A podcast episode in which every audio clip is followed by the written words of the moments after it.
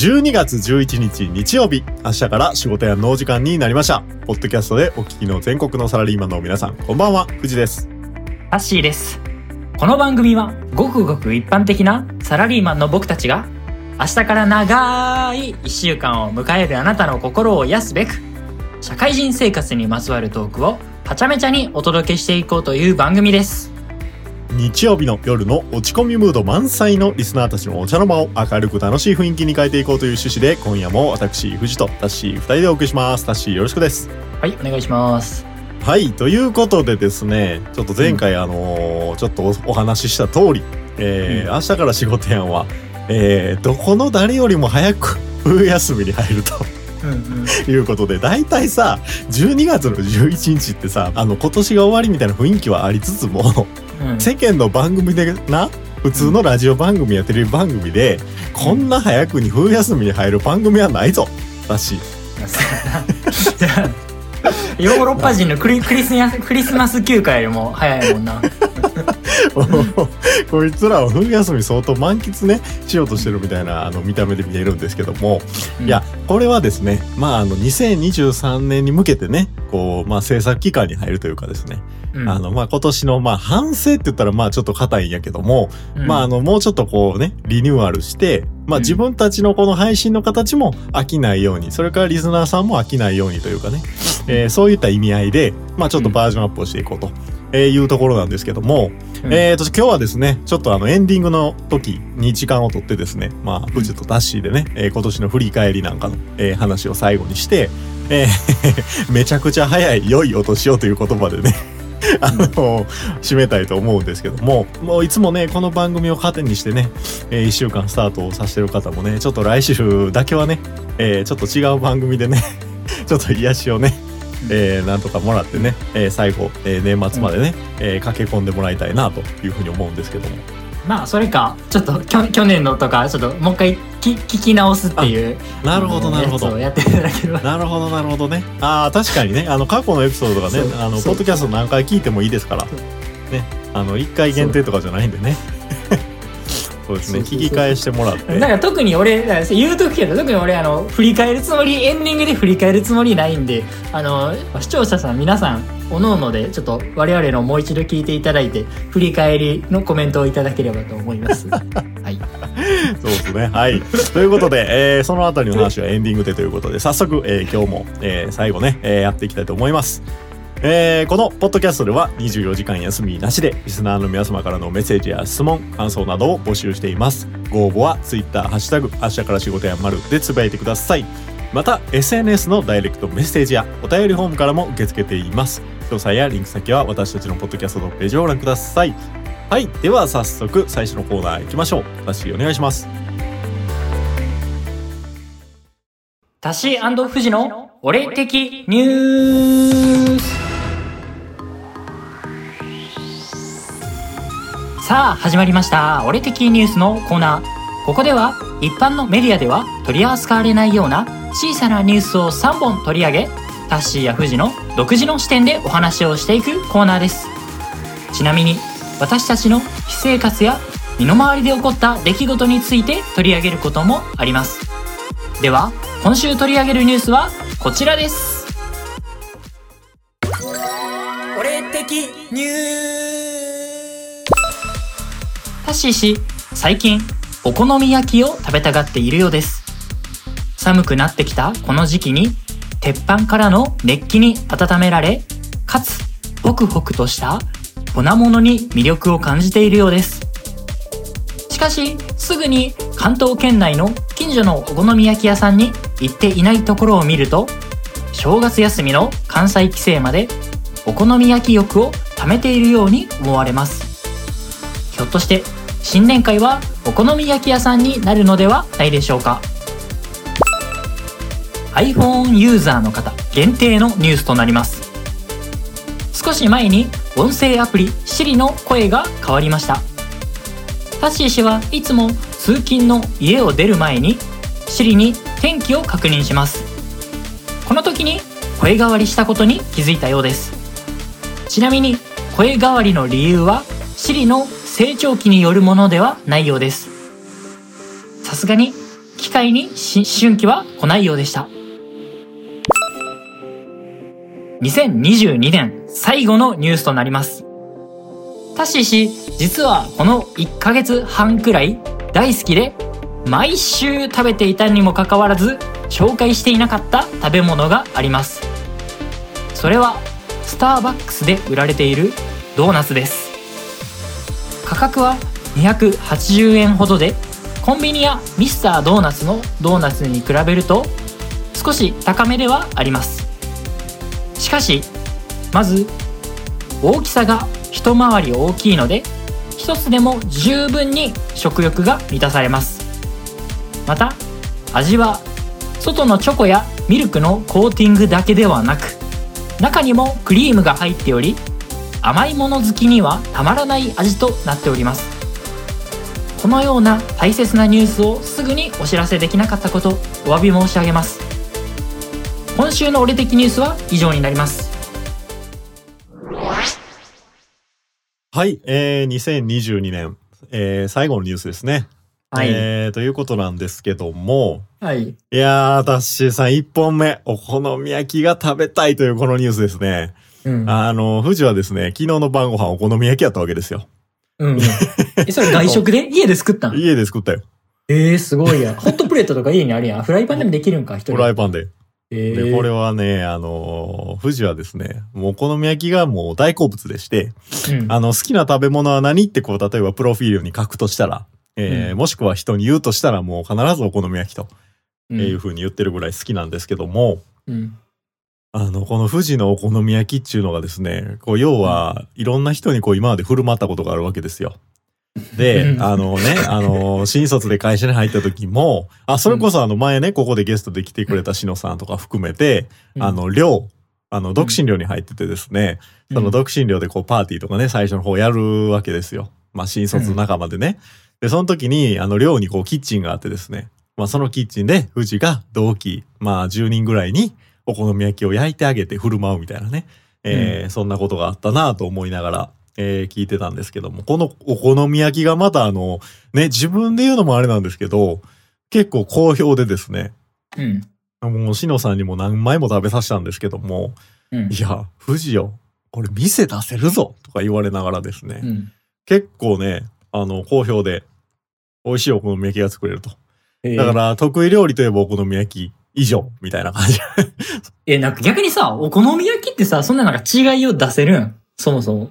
そう。いや、俺普通に作ってるだけなんよ。別に。そんな特殊になんかアレンジしてるわけでも何でもないんやけど、うん。いや、なんかこれちゃうぞみたいな反応をしてくれて、毎回食べる人が。えうん、まあまあまあまあ、一回やね、えーうん作ってあげますよ、今度。そんだけ食べたいんやったら。ー、はい、お願いします。はい。えーと、次2本目のニュース。iPhone ユーザー、ちょっと僕は Android のユーザーなんでわかんないですけども、Siri の声が変化したと。えーいうことで、これは簡単に言うとどういう感じですか？なんか声が高くなった、低くなった。あるいはちょっとなんか、に、人間味のある、ちょっとなんかこう、深みのある声になったっていう。うんびっくりしたもん。朝聞いた時に目ん玉飛び出しそうになった。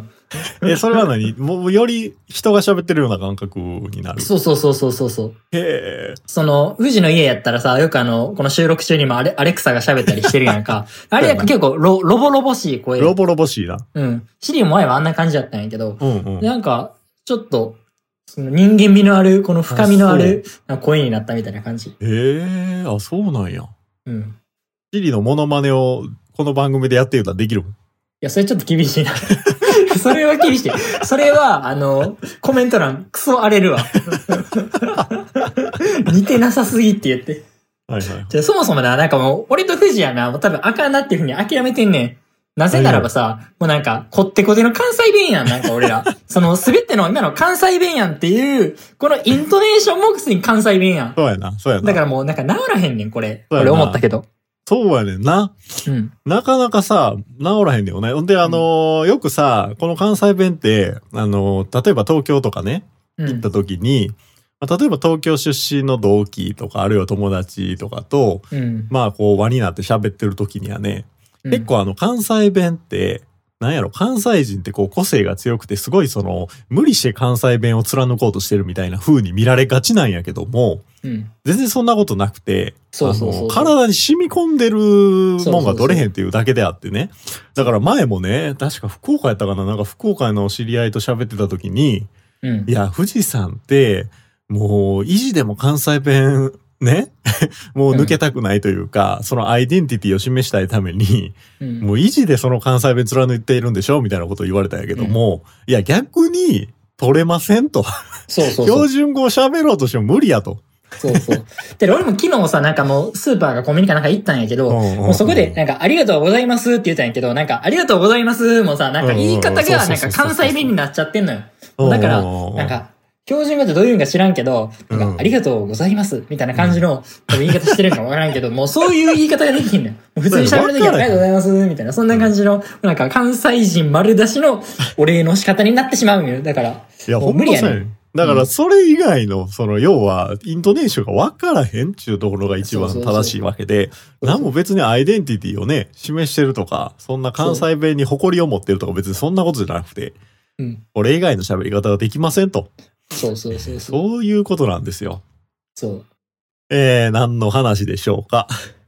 えーと、次のニュース。えーと、タッシーさん。えーまだまだスイーツの話出てきますね。えースターバックスのドーナツ。はいい。や、これ見たことないんですけども、うん。これは何すか？何種類かあるんですか？それともなんか特定の一種類のドーナツいや、もう、まあ、の話3種類ぐらい、あの、それこそスタバの飲み物の横に、こうんう、レジの横にあの、アラカルトのコーナーってあるじゃないですか。ああるね、あるね。あの、アラカルトのコーナーで、あのードーナツを買うような、その、なんか飲み物と一緒にドーナツを買うようなイメージですね。うんうんうん。あれですか？このシュガードーナツってやつですかね？シュガードーナツ、いや、俺が好きなのチョコレートドーナツ。あ、チョコレートか。で、今はちょっと期間限定で、なんか、なんだっけ、キャキャラメル味かなんかそんなのも出てるんですけど、それがもう好あーなるほど。そう、キャラメルで思い出したけども、きで。うん。確か今なんかスタバで、なんかキャラメルやったっけ、なんかキャラメルのなんとかっていう期間限定品出てない？ああ、出てる出てる出てる。キャラメル、ミルフィーユ、フラペチーノみたいな。フラペーチーノみたいな。あれめちゃくちゃうまそうじゃん。じゃあ、うん、飲んだ飲んだ。うん、あ、飲んだ？うん。あ、あれ飲んだ人の感想知りたかったんあれ。あれどう、どうなん？あれめっちゃうまいで。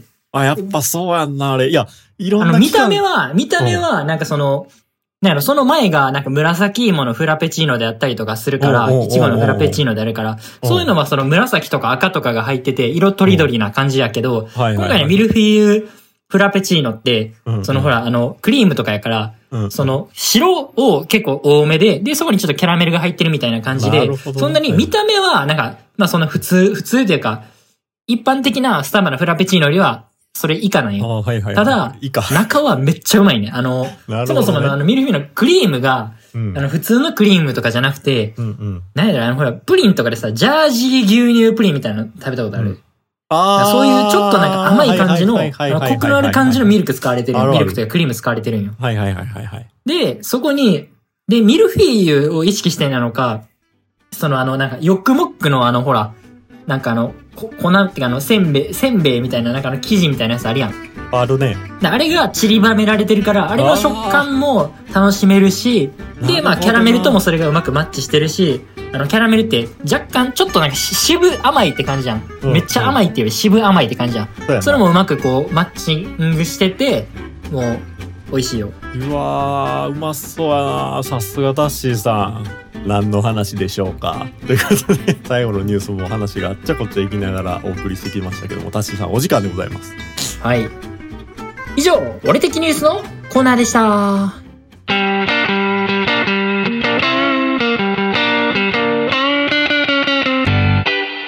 人生とは何ぞや。タッシーのプライベート出張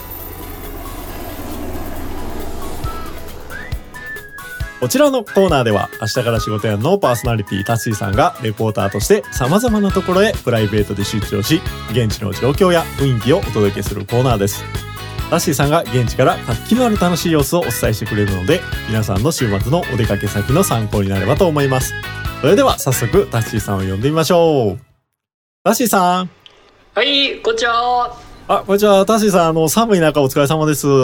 あお疲れ様です。あの私ダウン着てるんで全然寒くないです。ヒートテックも着てるんで。あそうですか。あのめっちゃ気気遣ったのになんか 即答されましたよ。いやあの今日ねあの実はあの今日でもうあの今年最後なんですよ。配信が、はいはい。なんでちょっとはいはい。あのね、えー最後までちょっと今年もねいろんなとこ行ってもらいましたけども、えー今週も、えーよろしくお願いします。はいお願いします。はい。タッシーのプライベート出張。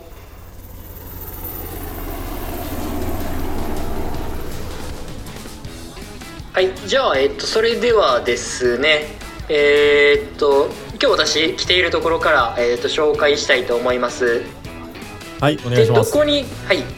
でどこに来ているかと言いますとえーっと今日はですねえーっと大阪から、えーっとお届けしております。大阪なんですね今日はね。はい、で大阪のですね、えーとまあ、具体的に詳細言うと大阪メトロの、えー南森町駅付近の天はい神橋筋商店街に来ております。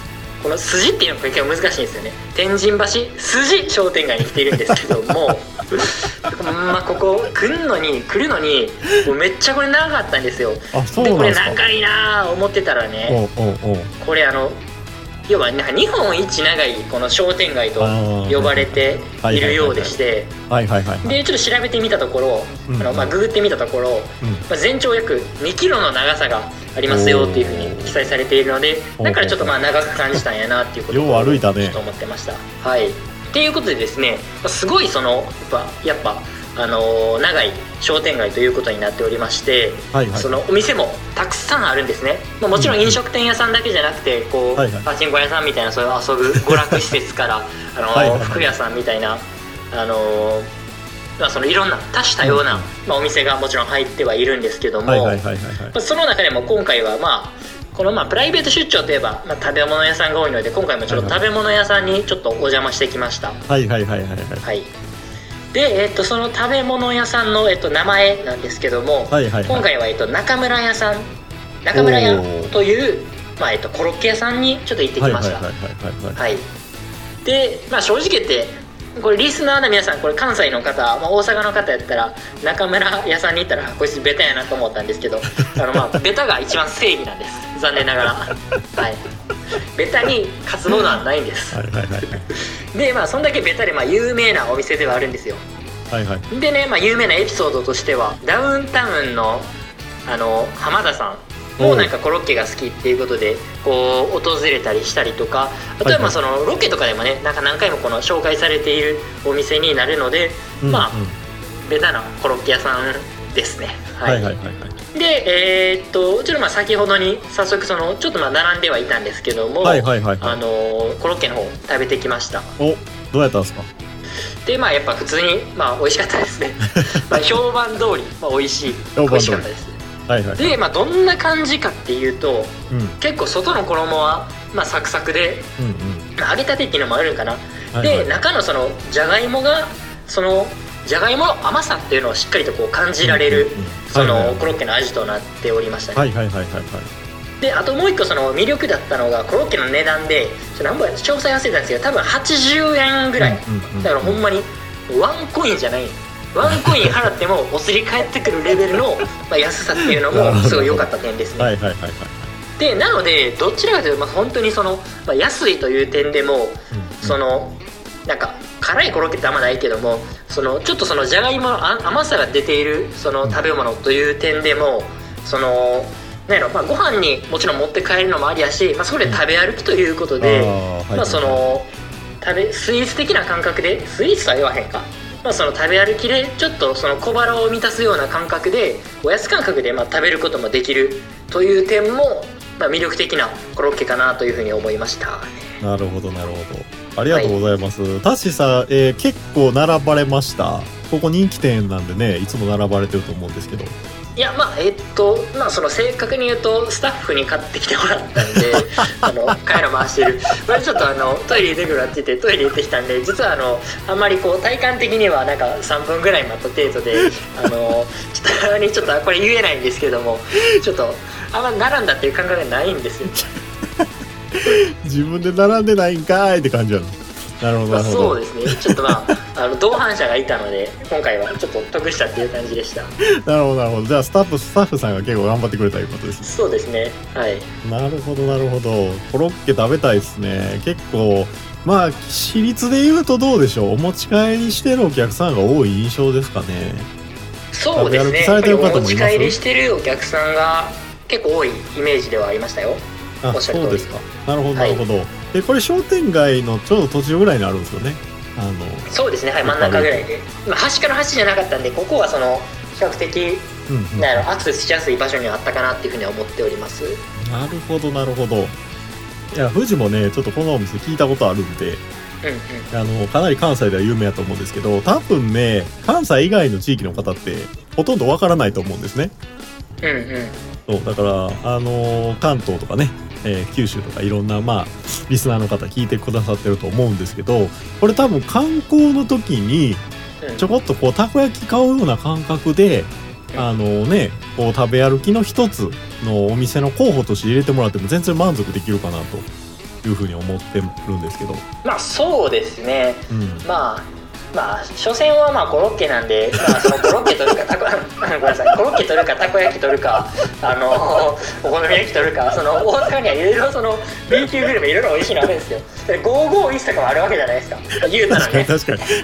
551もいいね豚まんもね。うん。そなんかそこでまあコロッケいくいくか言われたらまあまあまあまあまあな ななんつうんやろな。まあ来て来ても全然ええですよ。あの 来てもええけどまああの551俺やったら行くかなみたいな感じにはなります。とか大阪限定って言ってたら陸路おじさんとかやっぱあるんでもう何の紹介してるかわからんくなってきましたけど。足節炸裂やな。なかなかおらんぞ。現地レポーター行ってコロッケ屋さんの前で「所詮はコロッケ」っていう発言なかなかないよ。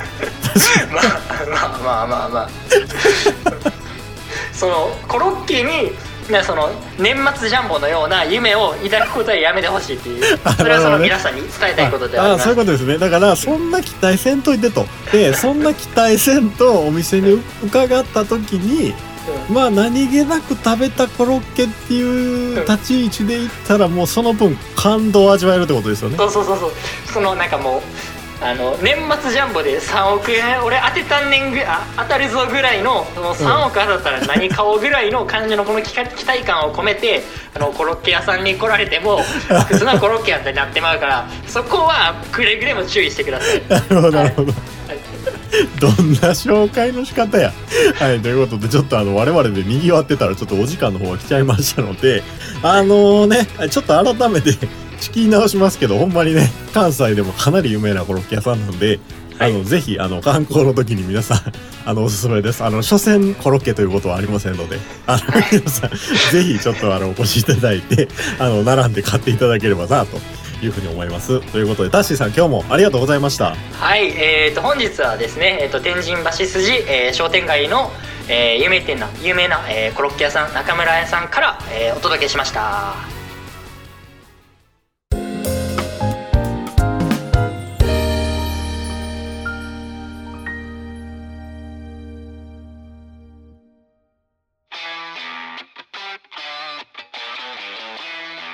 社会人の皆さんに物申す。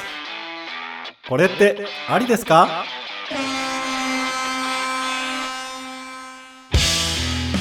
このコーナーは私たちが普段の生活の中でこれはマナーや礼儀としてどうなのかと感じた過去の体験を掘り起こしお話をしていくコーナーです。藤谷タッシーが日頃感じているこれってありですか？今回もリスナーの皆さんに我々の気持ちをぶつけていきたいと思います。それでは行きましょう。今回の担当はタッシーさんです。よろしくお願いします。はいこんにちは。はい。えー、っと今日のテーマはですねはいはいはいはいはい。まあちょっとまあこれってありですかって俺我々もまあめちゃくちゃ腹立ってるわけではないんですけどもちょっとなんかあれ？これどうなんかな？みたいなちょっとイラってきてるところが多くてタッシー節が炸裂やな今日で、イはラってきてるとなればやっぱ、まあ電車内が多いなっていうことで、ちょっと今日も電車の中にはなってしまうんです。まあ乗り物の中にはなってしまうんですけうんど、あの、これ、そろそろさ寒いのに、またなんかあのコロナ対策とか言ってあの換気で窓開けてるじゃないですか。ああはいはいはいほんまあれ、やめてほしいわって。これってほんまありなんていう。もうあの、乗客の、まずは健康が第一やっていうふうに思ってるんです。まあ、コロナも健康か。うん、まあだけど、難しい。風邪ひくでっていうふうに思ってるんですよね。難しいとこやね。換気とね、その寒さのバランスって非常に難しいですよね。そうなんですよ。あの、まあ、あれ、今回あのコロナじゃなくてあのインフルエンザめっちゃ流行るとかなんとかっていう風な話もある中で、うん。なかなか難しいところですけど、あれ、あの、富士はあの電車通勤しないんでわかんないですけど、結構がっつり空いてるんですか？電車。がっつりじゃなくて、まああの、隙間風が入ってくるまあのか10センチ、15センチは空いてるんですよ。うんうん。んまあでも、その、で、空いてるだけやったら問題ないんですけど、まあ電車ってその結構なスピードで走るじゃないですか、多分。ああ、そうね50キロ、60キロ、70キロぐらいで。だからその、そのスピードで走って、で、うん風、あの、風を取り込むもんやから、結構その風が、このビューンって入ってくるんですよ。うんうんうんうん。で、それが結構、その、席によっては当たるところは当たるわ、みたいな感じで、もうなんならその、別にその髪型とかか帰り道やし気にしてへんのですけど、もう髪型もボッサーななるぐらいまであの、なる席もあるんですよ。なんかもうちょっとなんかこう、うまい方法ないんかなっていうのは結構思うんですよね。うんあのね、富士はですね、もう半年以上前やねんけども、うんあの、関西で有名なあの、阪急電車に乗っててですね、あの、座席、まあ横長の座席のシートに座ってたわけですよ。うん。んなら、あの、そうやってあの、コロナ対策とかでね、あの、電車ってこう、少しこう窓が、あ、開いてるんですけど、うん。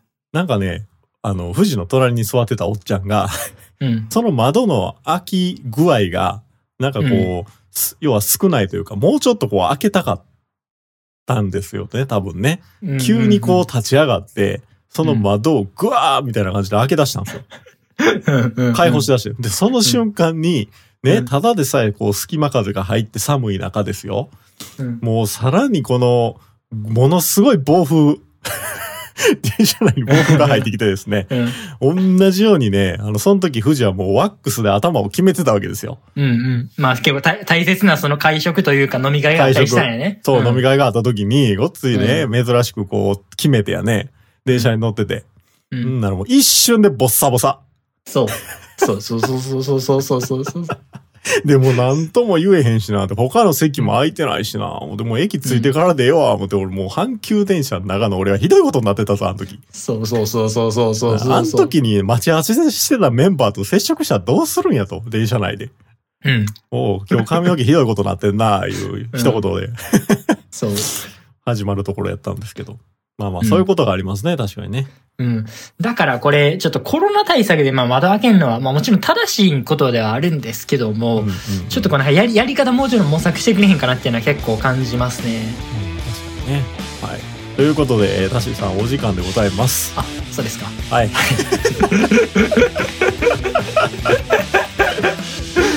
い。というわけで、これってありですかのコーナーでした。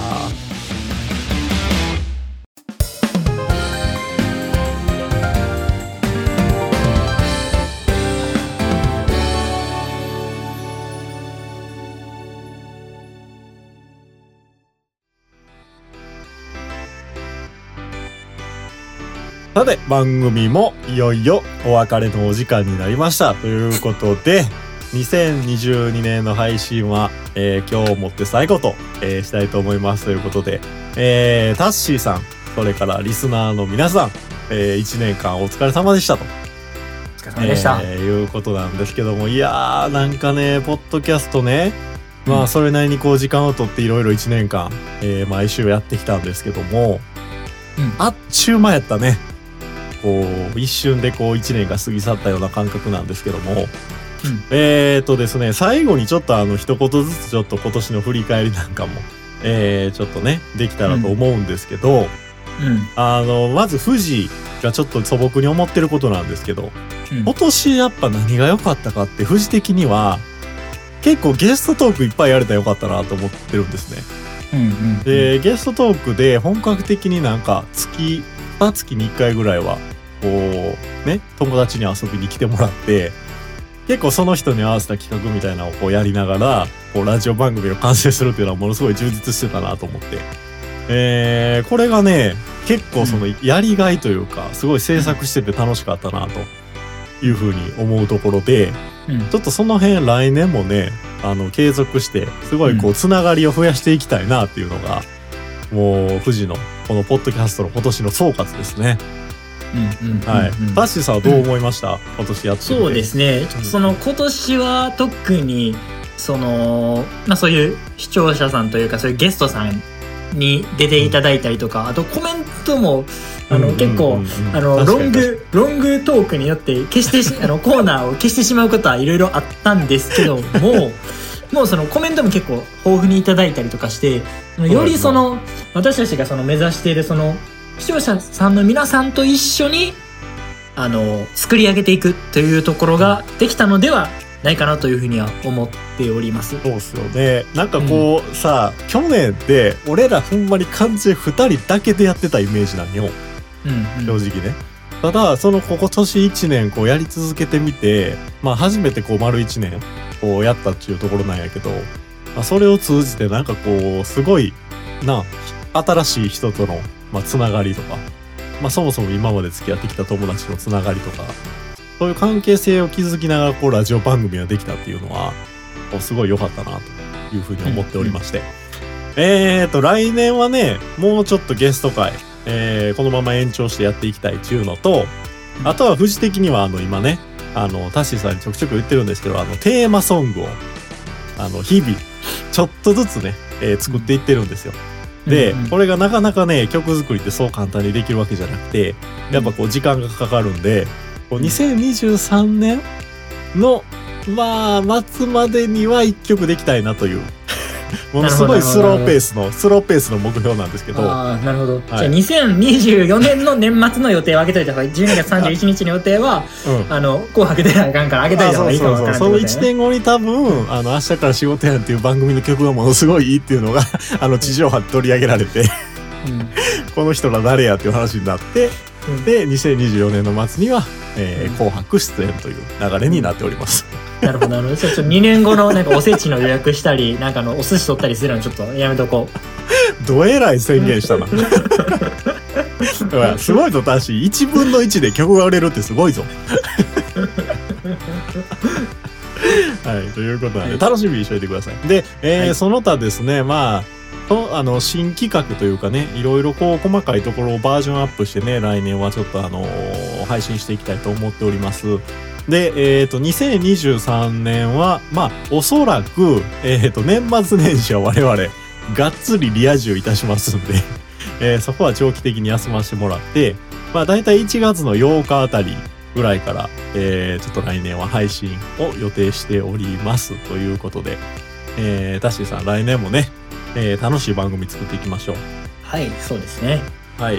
ということで、えー、だいぶ、もうば、オープニングで言った通りね、だいぶ、えー早めの良いお年をということになるんですけど、もう、どの番組より最速で、えーちょっと今年のお開きとしたいと思います。えータッシーさん、1年間ありがとうございました。はいありがとうございました良いお年をということで良いお年をということでお過ごしください はい。ということで、えー今年もですね、えー最後までご視聴いただきまして、ありがとうございました。ありがとうございましたはい、えー、来年もよろしくお願いします。明日から仕事やん、今週も元気にいってらっしゃい。ここまでのお相手は藤でした。タッシーでした